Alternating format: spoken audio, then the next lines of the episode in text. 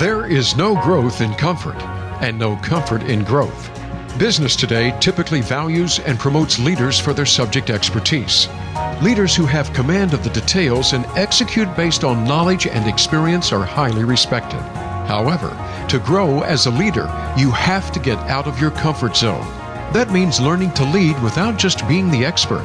Learn to gain the trust and respect of a team that might know more than you do Get comfortable with ambiguity and with not having all the information. Develop the skills and confidence to lead in a different way. Welcome to the show. I'm Wanda Wallace, and today we're going to be talking about careers, how to advance careers. So, now lots of people that I talk with want to know what it takes to make it to the senior most levels of an organization. So, after you've developed a lovely track record for something, you've developed your expertise in effect, then people begin to ask what it takes to make the next step. And in my experience, most people really have no idea of what to do or what the skills are or what the requirements are. Or even worse, sometimes I'll get a manager who will say to me as a coach, help this person who's working for me figure out what's holding them back from the next step. And again, those people have no clue where to look, what to think about, or what to do. And that's what I want to focus on today. What are the unwritten rules you need to know to be able to take the next steps your career and to make it ultimately to the executive level if that's your desire? So, with me today is John Beeson. John is principal of Beeson Consulting, and this is a management consulting firm that specializes in succession planning, executive assessment, coaching, development, and organizational design. Now, John comes to this work because he's had years in his life in various large companies, including Hallmark Cards and Frito Lay, a division of PepsiCo. And while he was at Hallmark and Frito, he was responsible for succession planning and executive development, meaning he sat in the discussions all the time about evaluating executives to say were they ready, were they not ready, and who was going to be a likely candidate to the top ranks. So John's had also the privilege to work with some of the largest and best regarded companies in the world, so he's got a breadth of experience published widely, including Harvard Business Review, Business Horizons, People and Strategy, Conference Board Review, Wall Street Journal, New York Times, Fortune, Forbes, Bloomberg Business Week. We could go on. And the book that he's recently published is called The Unwritten Rules The Six Skills You Need to Get Promoted to the Executive Level. So, John, welcome to the show. Thanks, Wanda, and uh, thank you for having me with you today. I'm really looking forward to this one, and I really like um, some of the messages that we're going to talk about today. So I have to start at the top. You know, you've had a very successful career as an executive and a thriving consulting business. Why'd you write the book? well, as you mentioned in your introduction, I thank you for that. Uh, over almost 40 years now, uh, it takes my breath away to say that, um, I have had the chance to assess executives and coach executives as uh, a consultant. Also, as you mentioned, I was responsible for succession planning for two companies.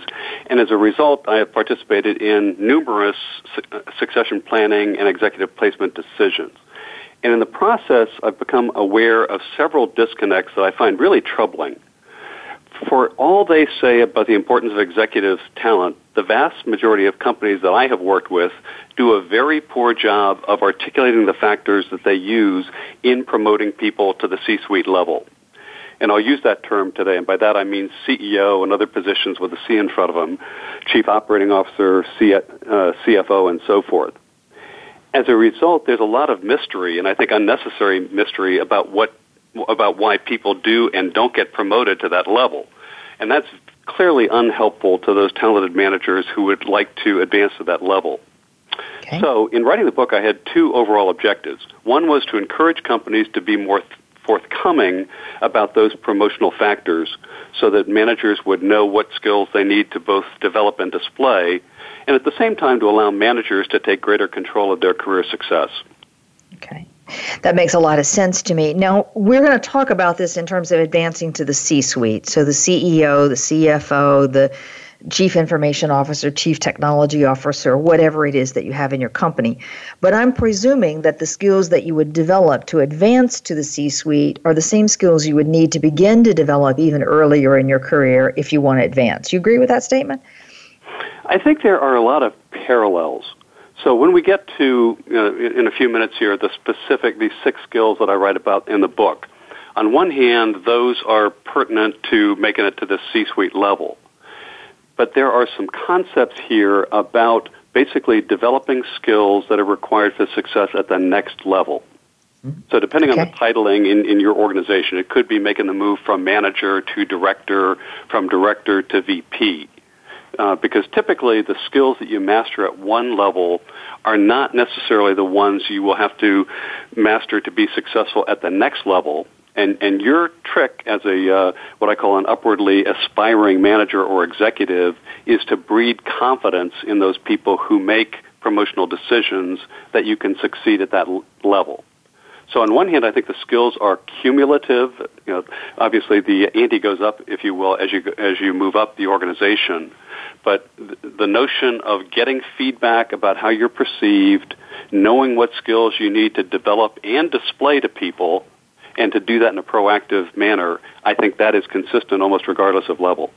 Okay, fabulous. I love this. I love what you said there is that to advance to the next level, your job is to breed confidence in the people who are making the decision that you actually can do what's required at the next level. That's just a lovely way of saying it. Okay, so before we talk about these lovely six skills, you also talk right. about the misconceptions that people have about what's necessary. Talk to me a bit about our, misju- our misunderstandings. Right. going back to what I said before, and I think this is really unfortunate. This this unnecessary mystery about these uh, uh, these promotional factors.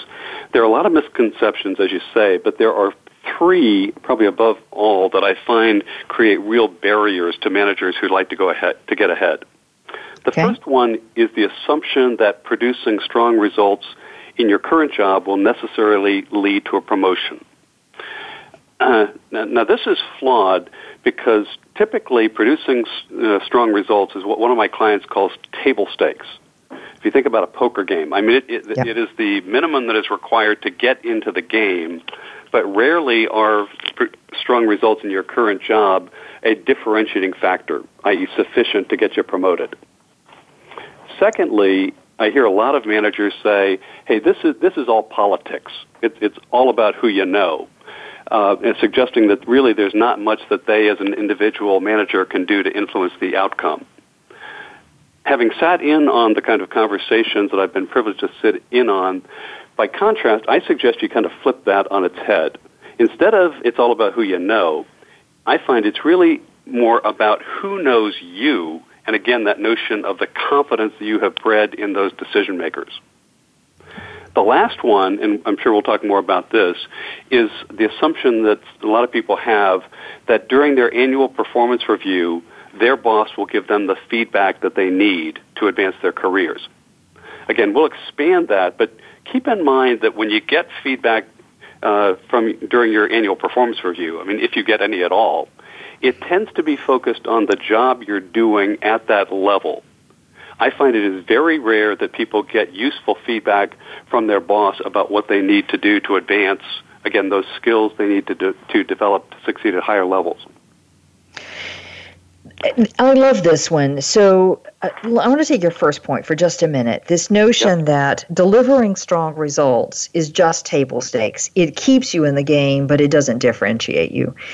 So many companies have this um, mantra about a meritocracy. And what that does is just perpetuate this assumption that if I'm delivering strong results today, that is adequate for me to advance to the next level. Do you see the same thing? um, uh, firstly, I would I would agree with this. It kind of goes back to this mystery around this, and I, I guess I'm not cynical of those companies that say it's a meritocracy. To me, the, the meritocracy is giving everyone the chance to perform the chance to succeed and having a level playing field when it comes time to make those promotional decisions. So to me, that's the meritocracy.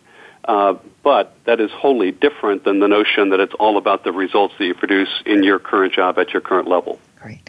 But that means if we're going to do a true meritocracy, we have to be much more transparent about what it is we're looking for people to be able to do at the next level. The, okay. the first step is, is that it's, it's the, the being transparent about these factors, and then it is giving people candid and constructive feedback about how they are seen vis-a-vis those factors. And I'm sure we'll talk more about that. Right. All right. So, what are those factors then that make such a difference?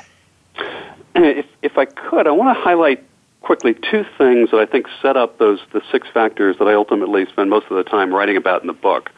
Um, and I want to play off of what I said before about the, this conversation about uh, producing uh, consistent results. I use the term non-negotiables. Uh, typically, there are three non-negotiables. Again, things that are necessary to get your name in uh, in the game, if you will, as under consideration for a promotion. The first one is that the consistent track record of results. The second one, importantly, is demonstrating ethics, integrity, and character. The last one, uh, and I use the term of uh, John Kotter, who a lot of people know. He's a retired professor of business at the Harvard Business School. It's the drive to lead. It is that desire to be a leader, to step up, not only to assume higher levels of responsibility, but importantly, to step up and make the tough, often unpopular decisions that kind of go with the territory at the executive level.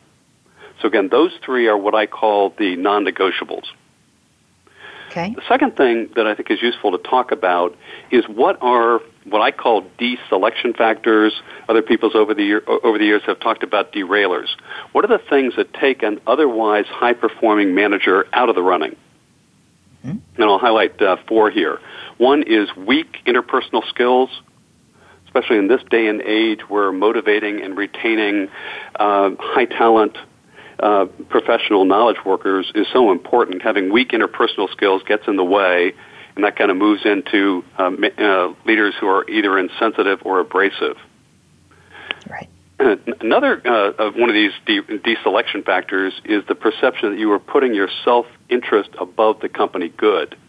You know, we should talk about ambition and how to express that, but if people see or have a feeling that you your desire to get ahead is trumping the the interests of the company, that uh, reduces your credibility, and that's a problem. Lastly, having a narrow or parochial perspective on the business and the organization, this is a problem because having that narrowness of view really gets in the way of your ability as a leader to craft strategy, to drive change, and or, or to get things done across the organization because you may not be able to anticipate the impact of your decisions on other parts of the organization that you don't know well. So those are you know what I'll call some deselection factors. Okay. All right. So three non-negotiables just to to reiterate these. This is the notion that I have a consistent track record of delivering results that two, there's ethics, integrity, character. We have to come back and define what that means and how you show that one. Three, there's the drive to lead, which I definitely want to come back and talk about, but that's a, largely a willingness to step up and make the tough decisions to move things forward, especially when times are hard. Yep. And then three deselection factors. So weak interpersonal skills, putting your self interest above the company's good, and sort of a narrow parochial expect- perspective on the company. Okay? Yep. All right. So let's talk about this drive to lead next because mm-hmm. that's a big one and it's a particularly important one for me as I work with a lot of women. I don't think women express their ambition, their desire to lead in the same way that many men typically express their desire to lead. So, what does this really look like, and what's your experience with this? Yep. well, interestingly, and you were good enough to talk about some of the uh, the writing I have done uh, in addition to the book, and I've actually co-authored uh, with one of uh, one of my female colleagues on this issue of what are the gender implications of the uh, unwritten rules. And firstly, you're absolutely right that the expression of ambition uh, creates some special challenges for women. Um, I don't think they're insurmountable, but I think it's important to know what they are. So, as a starting point, uh, for anybody who wants to get ahead, whether um, he or she is, is male or female, I think it's important for managers to understand the attitude that their corporate culture has toward ambition. And mm-hmm. somewhat tongue in cheek, uh, I said that in some companies, uh, ambition is considered a dirty word. You know, we don't talk mm-hmm. about that here. Mm-hmm. But there are other uh, companies where if you're not bucking for a promotion every week, people just don't think you're in the game. Yeah. Uh, so coming back specifically to women, there's a lot of research. It, it was in Sheryl uh, Sandberg's book Lean In. It was in the, uh, the, the the article that my colleague and I wrote. There, there's a lot of research that suggests that female executives, unfortunately, have to operate in a relatively narrow band of behavior. That on one hand, you can't be too warm because that suggests a passivity, but you also can't be too aggressive at the other extreme. So when I coach women in, in this regard, as well as men, um, I encourage them to think through who they want to express their ambition to. Uh, it, it typically it doesn't help anyone, woman or man, kind of running around the organization saying, "Hey, I want to be promoted tomorrow. You know, I, I want to be the CEO." There, there, there, there's no gain in that because usually it's a small group.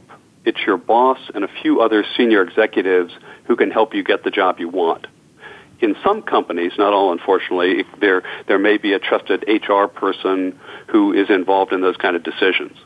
So my suggestion, especially to women, but but also to men, is it's fine to express your desire for advancement to members of that group as long as you avoid anything that suggests that your ambition is getting ahead of you and trumping the good of the organization.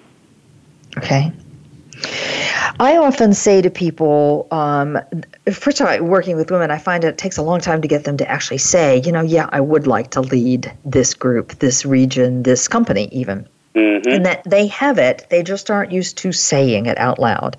And once we get over the hump of saying it out loud, I encourage them to think about where you'd like to be two and three steps from now and have yep. those kind of conversations. So you're showing long-term ambition and then you can talk about the realistic progress and development from today until there. So you kind of get a laundry list a bit if you will of the experiences um, to broaden out so you're not so parochial as you said earlier but also the kind of qualities of a leader that you need to be showing that make you credible inside that company well, I like that a lot. you know, kind of as, as one one coach to another coach. I mean, helping a person envision and then articulate a longer term goal, and then by definition, to get there, there are steps along the way, and those steps uh, involve advancement. And, and they involve both in, uh, advancement up the organization, but in some cases, it could be lateral uh, moves that um, develop a breadth of experience, give you the kind of uh, breadth of perspective I was talking about be- beforehand. So okay. I think that uh, that's absolutely right. But uh, I think fortunately, um, at least as long as I have been in industry, I'm seeing more women who are stepping up and saying, "Wow, you know, I'm equally talented. Um, I'm frustrated about the poor quality of leadership, and by gosh, I could do a better job." And hopefully, that's a trend that will continue. Right. And I also like your qualifier that it can't be that I want to lead at the expense of the greater good of the organization because I, I do find people have this blind ambition and they don't realize who they're railroading over in the process uh, or the good of the company in the process. All right, before we take a break, I want to come back to this uh, the second one to talk about ethics, integrity, and character. Um, mm-hmm. Especially in the U.S. at the moment, we're having some very interesting questions about the role of character in leadership today. Yep.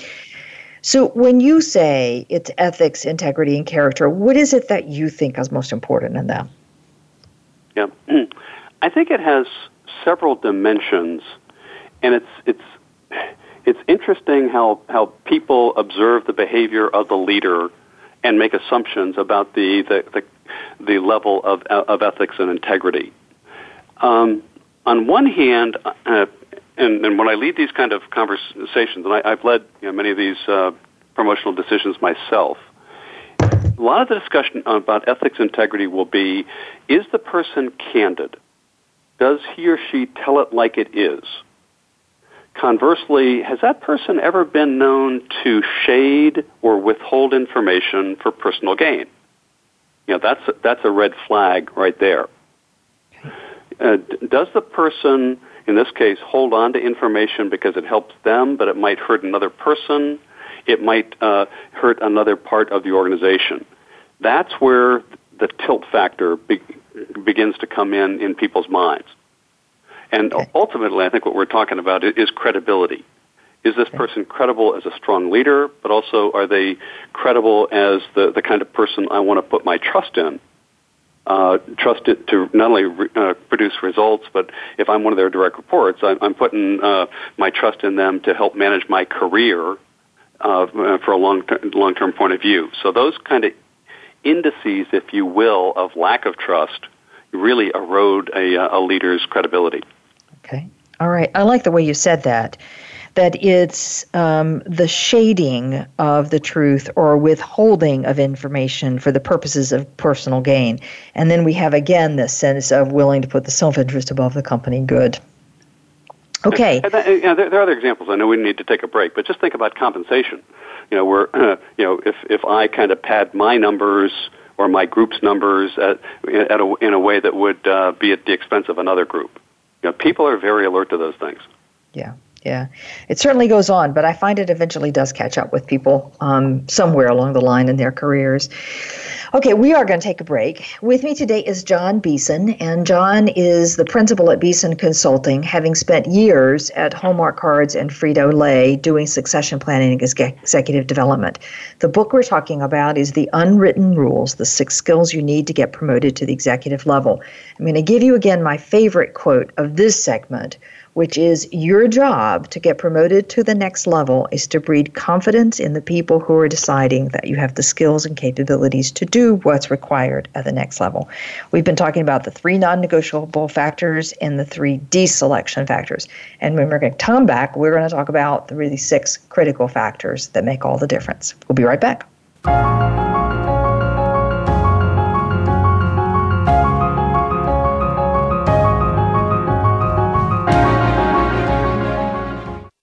Become our friend on Facebook. Post your thoughts about our shows and network on our timeline. Visit facebook.com forward slash voice America. How is your work life balance? In most businesses, no matter where you are positioned, there is always room for improvement. If you're an executive, learn insight about your business. Are you an employee? Learn how to better work with your team. Even if you're not in business, you can learn where your strengths and weaknesses can be played to their best potential. The Work Life Balance with host Rick Morris can be heard live every Friday at 5 p.m. Eastern Time, 2 p.m. Pacific Time on the Voice America Business Channel. If you want more information on the articles, books, coaching, and seminars we offer, go to our website at www.leadershipforuminc.com you're sure to find some helpful links, videos, and more to help you create a winning strategy for your organization. Leadership Forum Inc., helping organizations get it and keep it. What does a visual workplace mean to you? How does it contribute to operational excellence? And what steps do you take to put it powerfully in place? Listen to The Visual Workplace Work That Makes Sense to find out. Each week, Dr. Gwendolyn Galsworth, visual workplace expert and award winning author, shares tools and strategies to help you make the workplace speak at a glance without saying a word. Learn to work safer, faster, better, and at far less cost no matter what business you're in. Tune in to The Visual Workplace every Thursday at 10 a.m. Pacific, 1 p.m. Eastern on Voice America Business. From the boardroom to you. Voice America Business Network.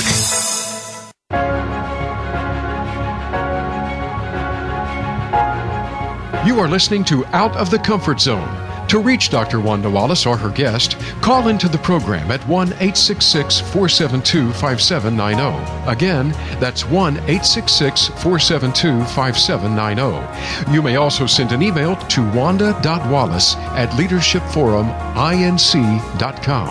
Now, back to Out of the Comfort Zone. Welcome back.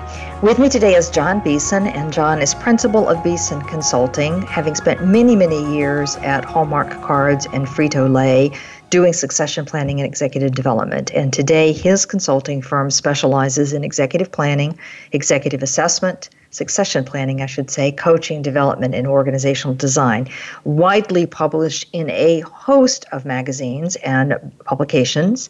But the book we've been talking about is The Unwritten Rules The Six Skills You Need to Get Promoted to the Executive Level.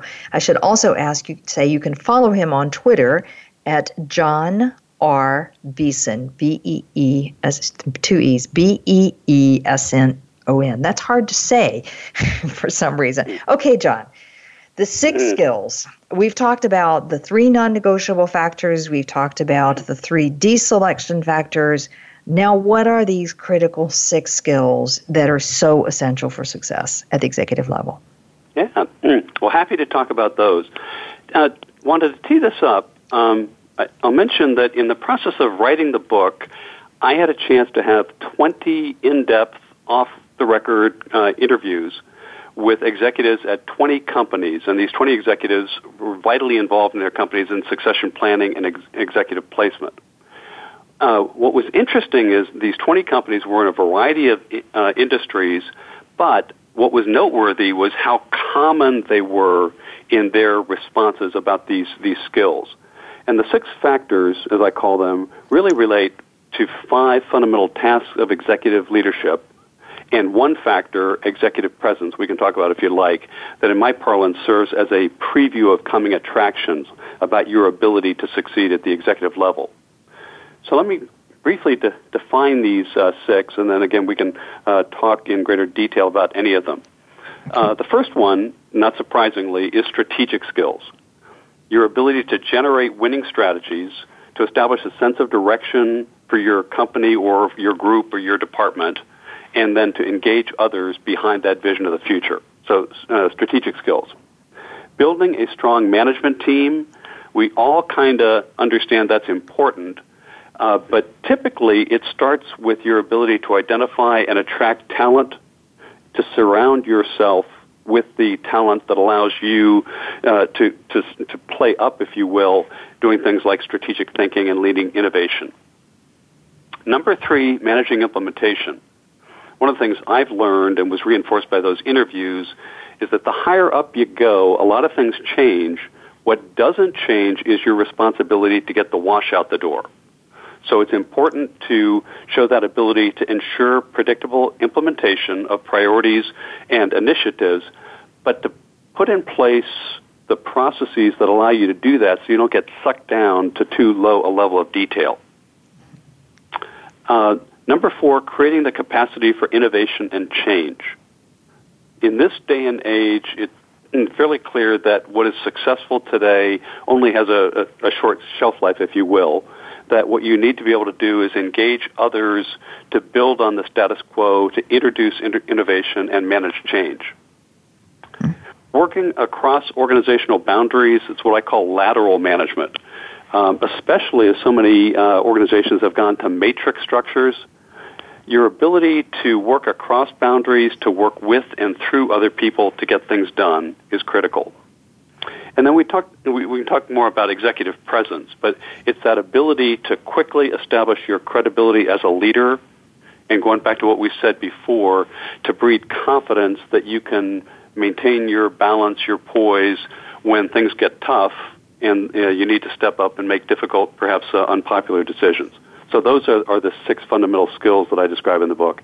Okay, I love those. Let me just repeat those, and then I want to go back and spend some time on a few of them.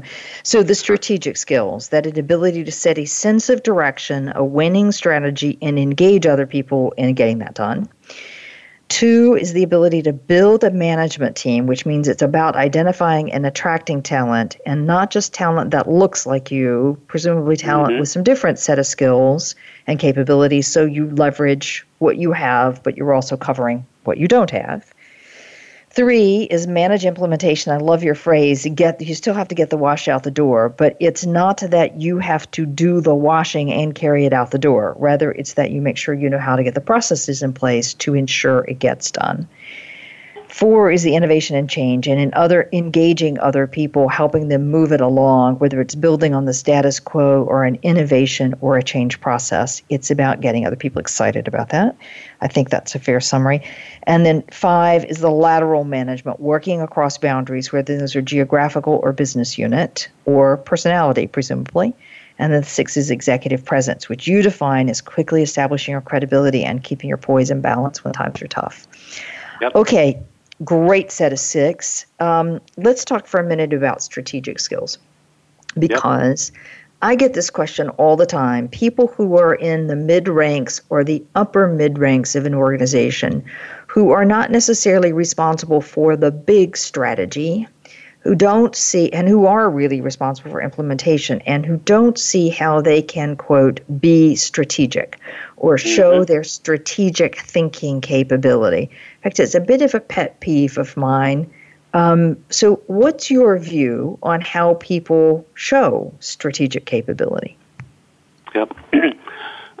well, firstly, it's a valid point depending on the level of the organization and also the, the function that you're in you know, kind of, kind of feeding this back to you, there are some jobs where the priority is on implementation or the company has recently done a strategic plan or whatever and they want you to, to lead uh, implementation.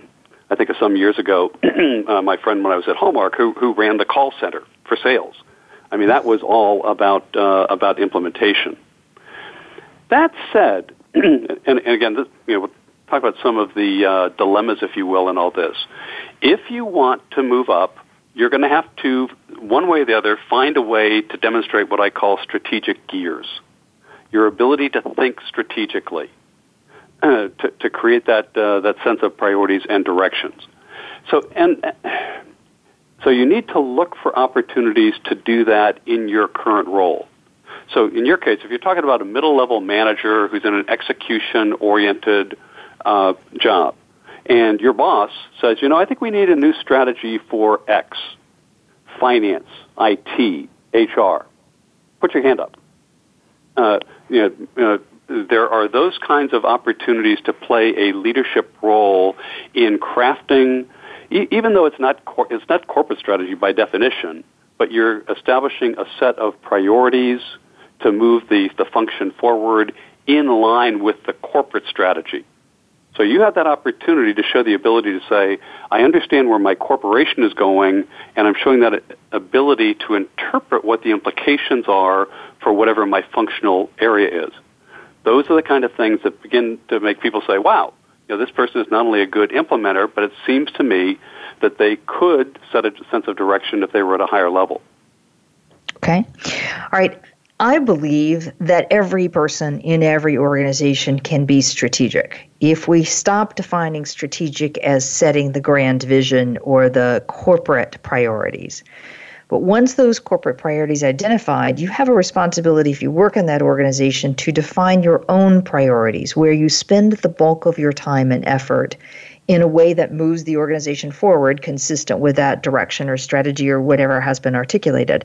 And showing that sense of understanding of what's really matters and what's really urgent and where do I really put my effort seems to me to be a way of showing strategic thinking, strategic skills. Do you agree or disagree? Um, partly agree and, and partly disagree. And, and I'll okay. tell you why. Um, one of the questions when, whenever you articulate skills like this is is the, the fundamental question: To what extent is that particular skill something that people can develop versus something that is inherent in, in some way? Um, and I would agree that there are elements of strategic thinking that a person can develop. Um, and especially if I use the, the vantage point that I typically work at at the C-suite level, you know, to, to, to craft strategy at that level, you've got to have some abstract and conceptual thinking skills that are that are not present in the overall population. So, to your point, um, at a middle level of, of the company, uh, strategy may be about establishing priorities. It may be inferring the functional implications of corporate strategy.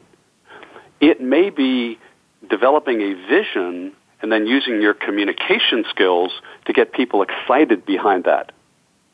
Absolutely. Uh, so at that level, those kind of strategic skills are pertinent and, and they're very helpful. Now, will they carry you ac- across the line, if you will, to the C-suite level, where you've got to be looking out in the industry, you've got to be seeing trends, anticipating anticipating trends, connecting the dots in a way that positions your company for success long term. Probably not, but but uh, they they can certainly carry you a long way in your career. Right. Right. Okay, so fair enough. We have to add, as we're moving into the higher ranks in the organization, this ability to see the trends, to connect the dots, to move the industry forward, to speak to customers about where the industry is going. There's a lot of those kind of skills that are required. Yep. Okay, let's talk for a minute about this whole thing about um, managing implementation. Mm-hmm. Because yes, the results matter, and you've already said it's a non negotiable that I have a consistent track record. And I see a lot of people get hung up on making sure it happens, which means they get in the weeds and often get a little bit micromanagement for the best of intention to get in the weeds. So, what's your advice here, your wisdom here on how you make sure things are implemented? Yes, but you don't get too far down into the details. Yep. I think the starting point is to understand how managing implementation in a large organization is fundamentally different than managing implementation in a smaller organization. And, and what confounds, quite, quite honestly, a, a lot of managers is at the middle level of, of their career. You know, they may have a group of 10, 15, 20 people, and they get re- rewarded royally for implementing. Uh, and the, the scope of their organization, their operation is such that they can touch it, they can feel it, everything is coming uh, through them. If you think five years down the pike to being a, a, a, VP or an SVP, where you may have a thousand, you may have a, you have five thousand people in your organization, obviously something has to change. You can't touch everything. You can't follow up on everything. So, in, in the book, I write about putting in place what I call an infrastructure of implementation. Because again, the wash still has to get out the door. But what, what are the processes you put in place? And I, I think to your point, it starts with the priorities, making sure that everybody in that organization, however big, understands the priorities. It is delegating meaningfully to your people, but monitoring, but, but delegating with monitoring, follow up, kind of the eye hooks, if you will, of implementation. It's having reviews it's taking a look at your uh, scorecards, your metrics, all those things that reinforce people's attention to that.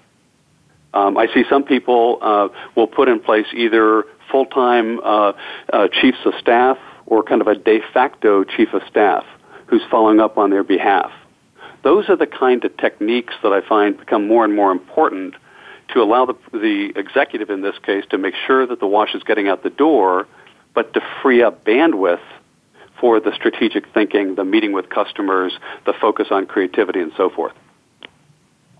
I like this that you set up processes. So we've got an infrastructure, both by delegating, but not delegating and disappear. It's delegating and monitoring. Yep. Um, and that I'm setting up processes to review. I remember talking to a senior executive who's, who was describing somebody who worked for him who was just brilliant at managing a host of different com- countries. And he mm-hmm. said, This guy has his seven metrics. And if there's anything that goes wrong in any one of those countries on those seven metrics, he's on the plane to the country and into the details reviewing what the issue is.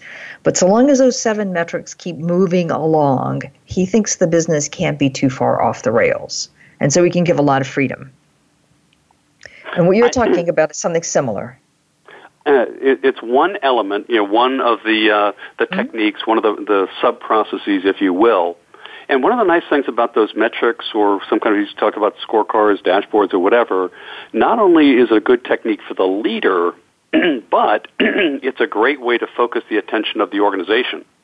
Mm-hmm. Especially when they know on Thursday, Wanda is going to be having a, a an operating review, and you're going to be looking at performance against that metric, and you're going to be looking at updates on the five major initiatives in your area it gets it gets people's attention, and proactively, they're all thinking about the same kind of implementation. Okay. All right, great. So one of the metrics, one of the tactics you can use is a scorecard of metrics, and another. There are several others, but one of the others you just mentioned is this notion of an operating review. Where are we on the five initiatives? What's the status? And everybody's kind of focused on an update and a report. Okay, just before we take a break, let's talk for a minute about innovation and change. Um, what's your advice on how people think about demonstrating their capability to do innovation and change? As a starting point, I will share a distinction one of my colleagues early in my career made for me that I found to be immensely helpful. Because if you think about creativity and innovation, we kind mm-hmm. of think of them as the same thing. and what Paul told me is that creativity is the ability of the individual to generate the new, the novel idea. Innovation, by contrast, is, recent, is actually a leadership art. That ability to foster new thinking, to support new thinking within an organizational framework. so, you know, it, it, starts with the notion that yes, we want to execute. Um, you know, we want to make, make sure the train doesn't go off the rails, but the way we're doing it today is unlikely to be adequate to, to the way we're going to need to be doing things in two years' time. So it starts with scanning. It starts with looking typically not only within the company, but outside the company. What are innovations be they technological, be they process, you know, we, we had Six Sigma some, some years ago, whatever. What are those new ways of doing things that can be brought into our organization? Mm-hmm. The, the next thing I think for a leader is to understand what it takes to, to lead innovation and change. and there's kind of a yin and a yang. On one hand, you need to be highly supportive you need to let people know that when you experiment, when you innovate, there's a danger of mistakes and a failure. And you're going to support that. Because obviously in companies where there's no tolerance for, for failure, people pull back their horns, if you will, and are very conservative. Mm-hmm. By the same token, there are times you as a leader, and you'll love this, um, where, where you have to push your organization out of its comfort zone. Mm-hmm where people might be saying, oh my gosh, we don't have all the I's dotted, we don't have the T's crossed, and you basically say it is important for us to achieve X, to put in place Y within the next six months if we're going to implement our strategy and get out of uh, ahead of the organization. So it's it's that wonderful leadership ability of knowing when to be supportive and, and when to push. Right. Yeah, the the push and the pull, I guess, is another way of saying it. I really like this notion of the yin and the yang. When do I give a nudge and a bit of a kick, and when do I kind of hold and nurture and make it work, possibly? Okay, John, we're going to, to take a break again, most unfortunately, because we could keep talking about each of these six factors. So, to repeat again, John Beeson is my guest today, principal of Beeson Consulting, specializing in succession planning, executive assessment, coaching, development, and organizational design. And the book that we've been talking about is The Unwritten Rules The Six Skills You Need to Get to the Executive Level. Now, in the last segment, we talked about the three non negotiables and the three deselection factors. And this time we have been talking about the six factors that make all the difference in your selection at the C suite level. So, strategic skills, a sense of direction, a winning strategy that engages others. Two, the ability, ability to build a management team where you are attracting talent from across different capabilities and skills. Um, three, the management of implementation, which is making sure you get the wash out the door. You have processes in place to make sure it happens so that you don't get sucked down all the way into the micro details. Four is this ability to engage others in innovation and change, as we've just been saying, the yin and yang, sometimes a push and sometimes a gentle support. Five is the ability to manage laterally across boundaries within the organization. And six is executive presence, the ability to quickly establish your credibility to keep your voice and balance when times are tough. So, we're going to take a break. And when we come back in our last segment, we're going to talk about the career movements and transitions. So, we'll be right back.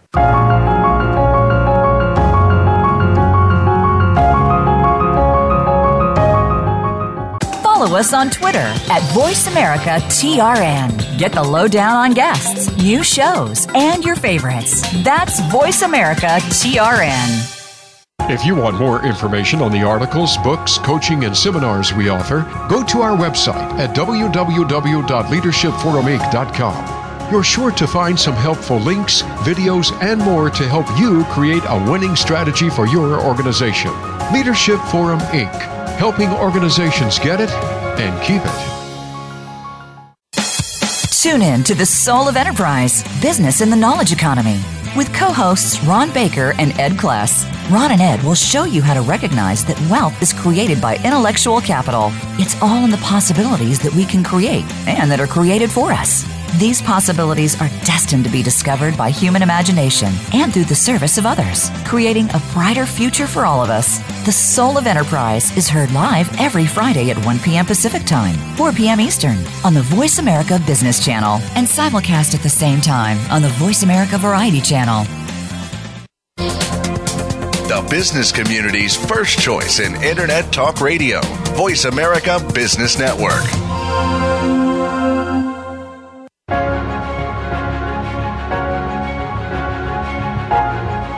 You are listening to Out of the Comfort Zone to reach Dr. Wanda Wallace or her guest, call into the program at 1 866 472 5790. Again, that's 1 866 472 5790. You may also send an email to wanda.wallace at leadershipforuminc.com.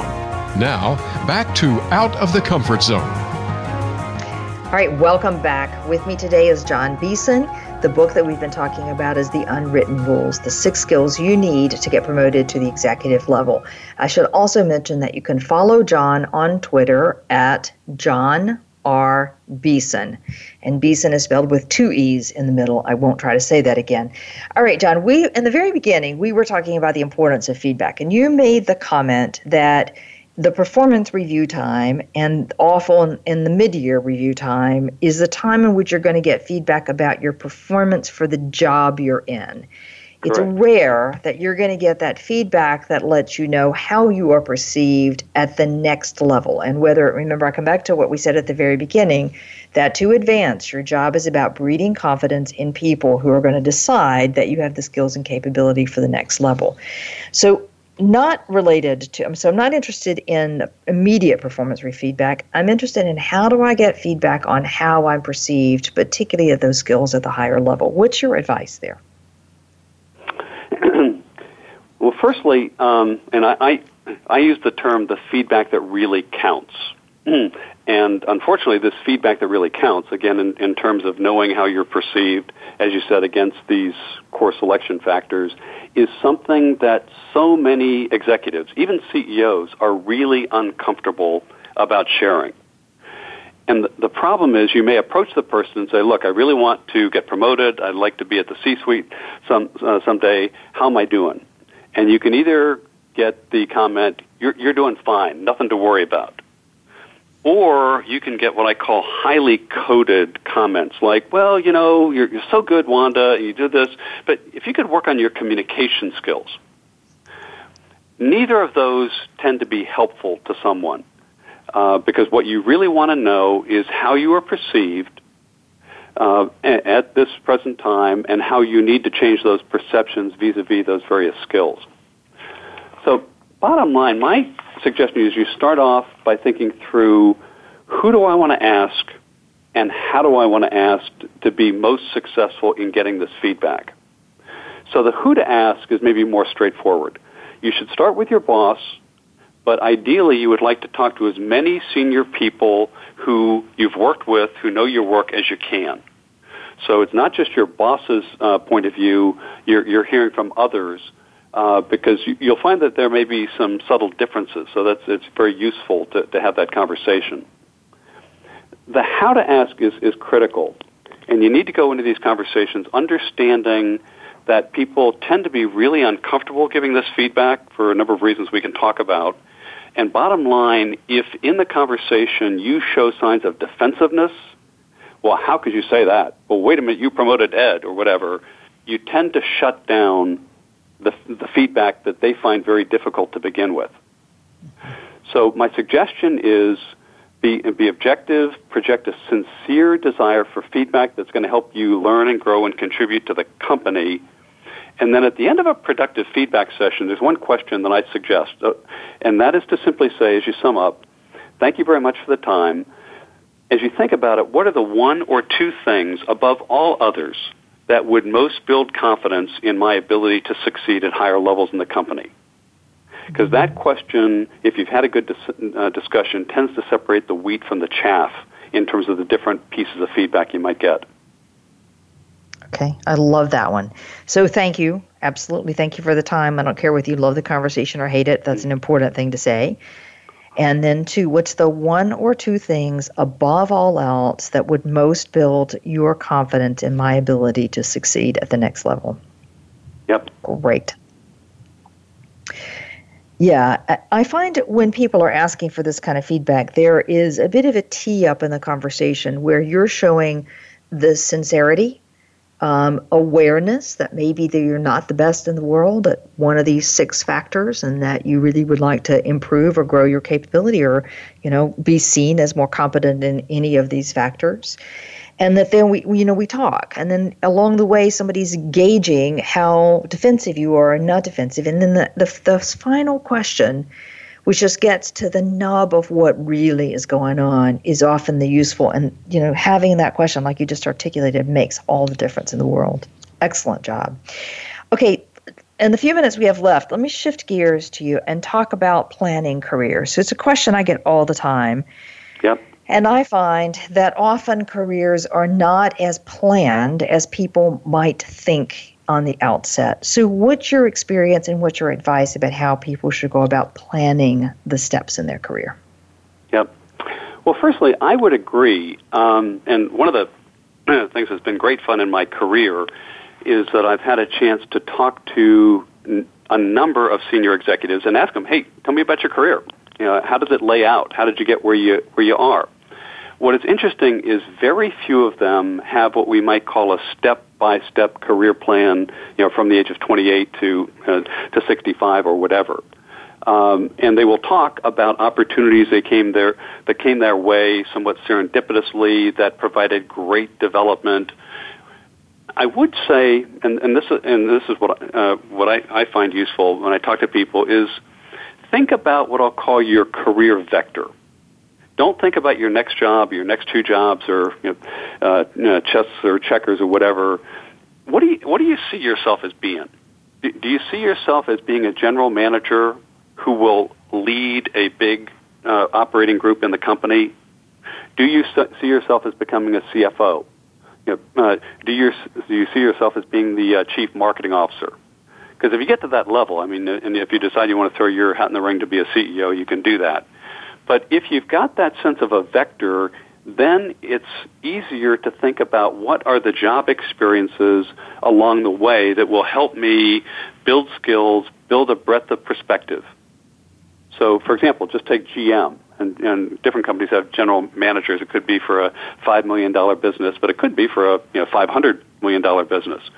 But typically, you need to know the different functions and activities of a business you need to know how to manage a P&L, not just from a financial point of view, but understanding the interplay, kind of the cause and effect of a P&L. Uh, depending on your company, uh, you may well want to get international experience. So you've got that global perspective. So that helps you think through the kind of jobs you might want to uh, pursue and also whether or not you want to uh, pursue something where somebody says, hey, Wanda, you're terrific. How would you like to be the general manager of Venezuela? It, it allows you to proactively think if it, if it fits into that kind of uh, uh career progression. Okay.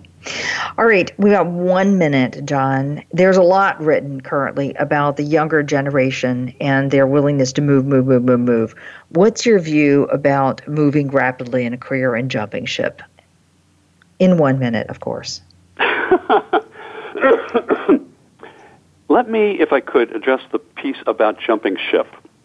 Um, the starting point, and I'll try to do this really quickly we have all seen people who leave for another organization and become hugely successful. It really becomes a, a pivot point for them. However, consider this with your eyes wide open.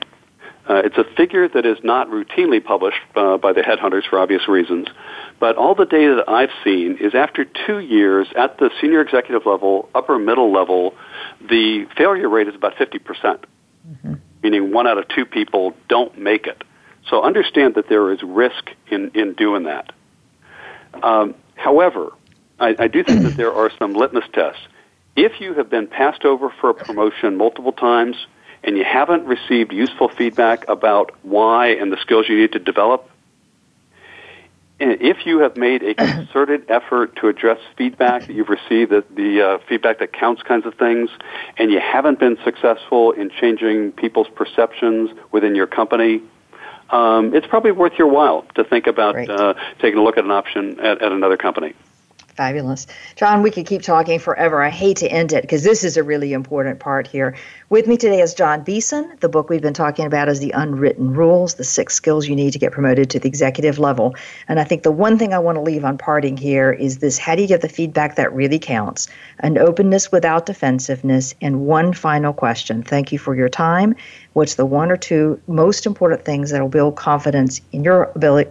For me to succeed at the next level. John, thank you for being with us today. Wanda, it's been a terrific pleasure. Thank you very much. All right, and next week we'll be talking with Stuart Diamond, and we're going to be talking about negotiations, how to get more of what you really want. Join us then.